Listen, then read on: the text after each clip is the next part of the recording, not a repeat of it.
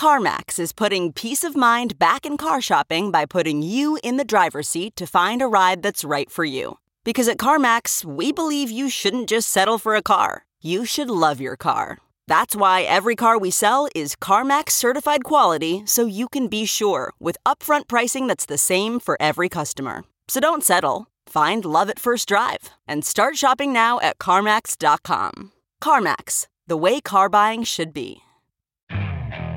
Okay, picture this. It's Friday afternoon when a thought hits you. I can spend another weekend doing the same old whatever, or I can hop into my all new Hyundai Santa Fe and hit the road. With available HTRAC, all wheel drive, and three row seating, my whole family can head deep into the wild. Conquer the weekend in the all new Hyundai Santa Fe. Visit HyundaiUSA.com or call 562 for more details. Hyundai, there's joy in every journey.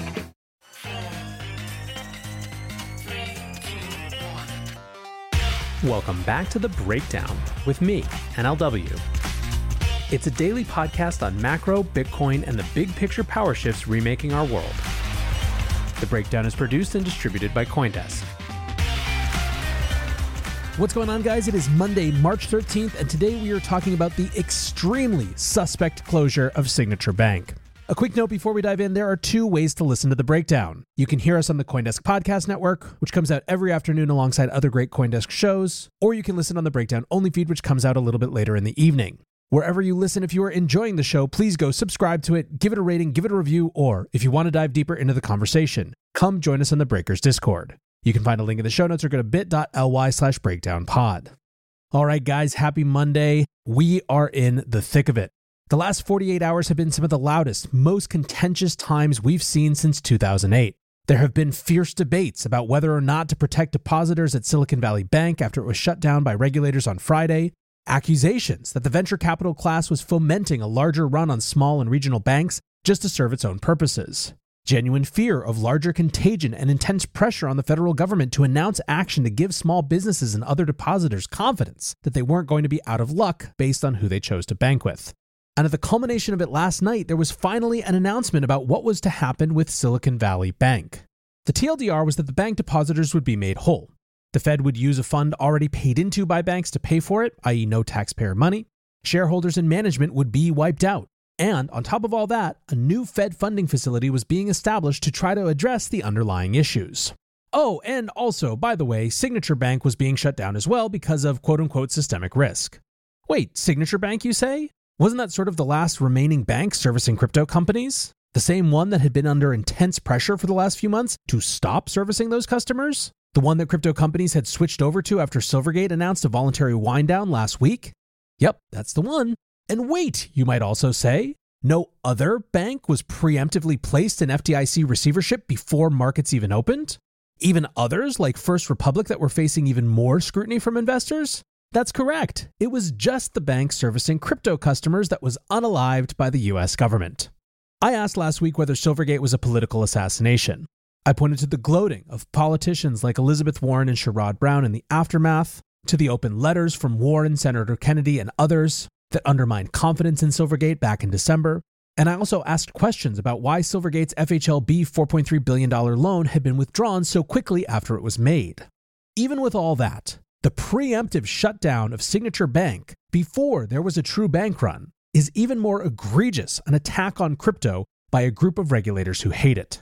Matthew Graham wrote this morning I truly can't believe I'm saying this. I sound like some kind of conspiracy theorist, but I think at this point, the preponderance of evidence is that Signature Bank was primarily an opportunistic anti crypto hit job. More likely, more so than not. So let's talk about how we got here. First, a quick recap. Silvergate was, of course, the first bank that showed real signs of trouble. In December, it experienced an $8 billion outflow, which, given that it had about $12 billion in deposits, was a big deal. Now, this was a proxy bank run, not due to a lack of confidence in Silvergate, at least initially, but because so much money was flowing out of the crypto ecosystem in general, and so many of those crypto companies banked with Silvergate. However, it started to become a question of confidence when Elizabeth Warren and three other senators released open letters accusing Silvergate of all manner of things relating to FTX and Alameda research. On top of that, there was a pretty aggressive short seller campaign. Now, the biggest point of controversy outside of just their relationship with FTX was a federal home loan bank loan to Silvergate in the amount of 4.3 billion. When that was revealed by Silvergate, there were big questions about whether that was the actual purpose of the FHLB, even if Silvergate had been legally within their rights to get that loan. To me, the bigger question was why the loan was called at the end of December. But whatever the reason, which has not been revealed, Silvergate having to pay that back in January and February was definitely the straw that broke the camel's back. Now, to pay this loan back, Silvergate had to sell assets on its books. In so doing, it exposed a much larger issue that wasn't just Silvergate's alone. The super simplified version of this, and I go much more in depth on previous episodes, is that banks had to take on longer duration assets, such as 10 year mortgage backed securities and things like that, in order to get yield in a zero interest rate environment. The problem is that as yields have risen, thanks to the Fed's fastest tightening cycle in 40 years, all of those securities are worth less than they were when they were purchased. That wouldn't be a problem if banks were able to hold them to maturity, but when there's a bank run, they can't hold them to maturity and they have to sell those assets. When they sell those assets, it's at a loss. The problem is that the selling at a loss often reduces confidence even further, which leads to more people wanting to withdraw their money, which leads to more forced selling, and so on and so forth. Anyways, last week, Silvergate announced early in the week that it would be voluntarily winding down. However, as this was happening, that same duration mismatch, the mismatch between the liabilities on a bank's books or its deposits and the duration of the loans on its books, was beginning to show up elsewhere. Silicon Valley Bank, one of the 20 biggest banks in America, had announced at the beginning of last week first that they had sold around $22 billion in securities at a $1.8 billion loss to cover deposit outflows, and second that they were raising another 2.25 billion in equity and debt. The market did not expect Silvergate to have been in such a precarious position, and it responded by tanking the SIVB stock. This led to an emergency call with Silicon Valley Bank CEO Greg Becker, which was truly a monument to terrible communications. Becker told investors to stay calm, to not panic, and basically that it would only get bad if everyone acted like it was getting bad. Alas, it got bad. On Thursday, venture capital firms started advising their companies to get the hell out of SVB. Given how densely networked the tech industry is, that's exactly what happened. We will be relitigating the role of VCs in this bank run forever, but the fact of the matter was some companies got their money out and a lot didn't. On Friday morning, regulators stepped in, shut SVB down, and placed it into FDIC receivership. And the big, huge question this left all of the thousands of companies that banked with Silicon Valley Bank was whether they would actually get anything beyond the $250,000 that was insured by the FDIC. And that was the debate all weekend. What should happen next? Join Coindesk's Consensus 2023, the most important conversation in crypto and Web3, happening April 26th through 28th in Austin, Texas. Consensus is the industry's only event bringing together all sides of crypto, Web3, and the metaverse. Immerse yourself in all that blockchain technology has to offer creators, builders, founders, brand leaders, entrepreneurs, and more. Use code BREAKDOWN to get 15% off your pass. Visit consensus.coindesk.com or check the link in the show notes. There were a few major camps in this very intense, very loud discussion. On the one hand were those who said, let them burn more or less.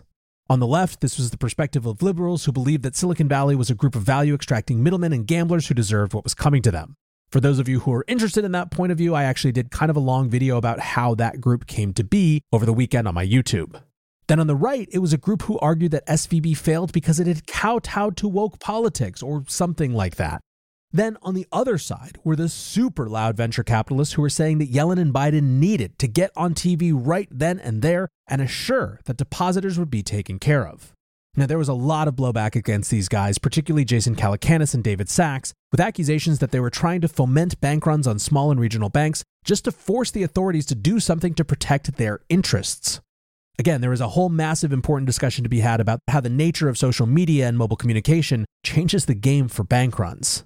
Of course, another line of discourse was who dies next, and all eyes were focused on First Republic Bank. There were videos flying around of lines at First Republic, although a lot of them were just the same video being reposted a million times. Rumors were swirling about its demise throughout the weekend, given how much it had declined in stock price on Friday. And all in all, plenty of Twitter vultures were already to pick its carcass, and I specifically point out First Republic here for reasons that I'll make clear later. Anyway, if these were the less useful parts of the conversation, it definitely wasn't the only discourse happening there were a lot of folks who were, if not in the middle in some way, just coming at the thing from a more dispassionate perspective. And in this part of the world, the discussion was basically about the problems of sort of retroactively raising FDIC limits above 250,000 versus the problems associated with letting people and especially businesses in America believe that any money above 250,000 that they kept in smaller banks just wasn't safe. This conversation got pretty fierce as well, but at least it was sort of the right one to be having as compared to some of the more extreme, politically entrenched debates happening at the same time. And this really was the gambit for the US government.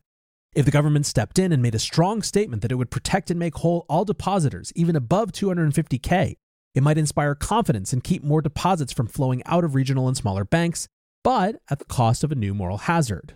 In other words, the evidence that banks could just get away with any amount of risk taking knowing the government was there to bail them out. On the flip side, if the US made a strong statement by not guaranteeing those deposits, it would send a message to banks that they needed to reform their behavior because there wasn't someone to save them if they got into trouble. Of course, the risk in that was that it would also send a message to depositors that smaller banks just weren't worth the risk, and they probably needed to get their money the hell out of there and into the big systemically important banks that the government has to backstop or risk losing the entire financial system. Unsurprisingly, the US government chose the path that involved less immediate panic. On Sunday, after the anxiety filled weekend, a joint statement from the Federal Reserve, the Treasury, and the FDIC confirmed that depositors would be protected. Now, in all their communications, they were careful to note that banking management would be removed and that bank investors would not be protected by this action. Indeed, this is really what all of their messaging has been around. One, satiating the anger and bloodlust a little bit by making sure it was clear that management and shareholders were being wiped out. And two, emphasizing that taxpayers wouldn't be footing the bill for this. Now, one unexpected action was that depositors would have access to all their funds first thing on Monday morning, rather than having to wait for the FDIC to liquidate the bank's assets or facilitate a purchase of the bank. Additionally, in an attempt to deal with the issue at the heart of the crisis, the Fed also announced a new facility called the Bank Term Funding Program. As we've discussed, the issue that catalyzed the collapse of SVB and that other banks are facing was the duration mismatch between their reserves held in longer term bonds and their deposits, which are available to customers on demand. Due to the rapid increase in interest rates over the last year, these bond portfolios are worth significantly less than they were a year ago. Put simply, older bonds with a 1% yield just aren't as valuable in the open market now that the Fed funds rate is above 4.5%. Now, importantly, these underwater bond portfolios were never intended to be sold off at market prices. They formed what's known as the hold to maturity portfolio, the bonds that banks intend to hold until they repay their principal in full. However, the major drawdown in deposits over the last year has caused some banks to need to liquidate some of their bonds prematurely at market prices, thus realizing their losses. To deal with this problem going forward of underwater bond portfolios sitting on bank balance sheets, the Fed's term funding program will provide access to emergency liquidity. In short, instead of selling those bonds into the open market at a loss, banks will be able to take loans against them from the Fed. Importantly, the Fed will value the bonds at full face value and offer the entire value in loaned funds. The facility will be available to lend against treasuries and agency mortgage backed securities and limited to bonds held before Sunday. In other words, to limit the facility to only assisting with pre existing problems. The US Treasury will provide 25 billion to backstop the facility, but they say these funds are not anticipated to be needed. Now, already debates have begun on whether this is a surgical or a shotgun approach. On the one hand, you have folks like former BitMEX CEO Arthur Hayes saying, Game blouses, get ready for a face ripping rally in risk assets. Money, printer, go burr. On the other hand, you have Tarek Booker, an independent economics journalist, saying this is a surgical intervention, not a fire hose of liquidity, no matter how much the market wants it to be the latter and if all goes well, it will be capped off by even higher rates next week. Indeed, some folks actually think that this facility gives the Fed tools to plausibly continue to hike rates. Former buy side analysis FedSpeak says, in all seriousness, the fact that bonds on bank balance sheets can be valued at par for this new loan facility means that the Fed can and will continue to go full speed ahead on rate hikes. Now, there's going to be a lot more to discuss and debate around this, but we need to get to the surprise part of the announcement, which was signature. In the same Sunday announcement where the Fed put forward the term funding program, they announced that Signature Bank had been shut down by the New York Department of Financial Services and placed into FDIC receivership. According to a press release from the NYFDS, the bank had approximately 110 billion in total assets held against 88 billion in deposits at the end of last year. Signature Bank held accounts for a large number of crypto firms. While they were more diversified than Silvergate, which had more than an 80% concentration in crypto, Signature Bank had around one quarter of its deposits from the crypto industry. Banking regulators invoked a quote similar systemic risk exception for Signature Bank. And while just like the depositors of Silicon Valley Bank, all of their depositors will be made whole, this cuts out a major piece of crypto infrastructure in that Signature operated a real time settlement network for its crypto customers, which was called Signet. This means that now both Signature's Signet system as well as Silvergate's SEN system are out of action, and crypto companies will have to fall back on slower methods of moving funds between one another. Importantly, unlike the collapse of Silvergate, which was well telegraphed and came after a months long drawdown of deposits, the shutdown of Signature appears to be much more of a shock. Late on Sunday, Coinbase announced that it still held 240 million with the bank, but that it didn't anticipate any delay in servicing customers. Paxos had earlier announced that it held 250 million in stablecoin reserves with Signature, but had taken the step of privately insuring their deposits. And as part of larger communications on Saturday, Circle announced that it held no reserves with Signature. Now, this move to shut down Signature had the industry pretty gobsmacked. First of all, extremely little information was given. In their announcement, the NYDFS was very, very brief in their explanation of why they seized the bank, only noting that it was done under Section 606 of New York banking law. Signature Bank board member Barney Frank, whose name you may remember from the Dodd-Frank Act in 2010, had some interesting quotes for Bloomberg. He said, quote, I think that if we'd been allowed to open tomorrow that we could have continued. We have a solid loan book. We're the biggest lender in New York City under the low-income housing tax credit. I think the bank could have been a going concern. Literally, the only information that we have gotten is Bloomberg and New York Times quoting an anonymous source that Signature had seen a massive outflow of deposits on Friday. That same anonymous source said that the situation had stabilized by Sunday. Barney Frank added, I understand the deposit outflow, but I think it was a classic case of being illiquid but not insolvent, and being illiquid for exogenous reasons that would have been corrected. J. Austin Campbell, an adjunct professor at Columbia Business School, noted that the signature shutdown looks strange. He said, What happened at Silvergate and SVB was a very traditional bank failure. This, unless there was a bigger run on deposits than we know about, is less so. If there's not some pretty gory details that come out after about the balance sheet, it's hard to figure out why they were singled out. Even reporters are left scratching their heads.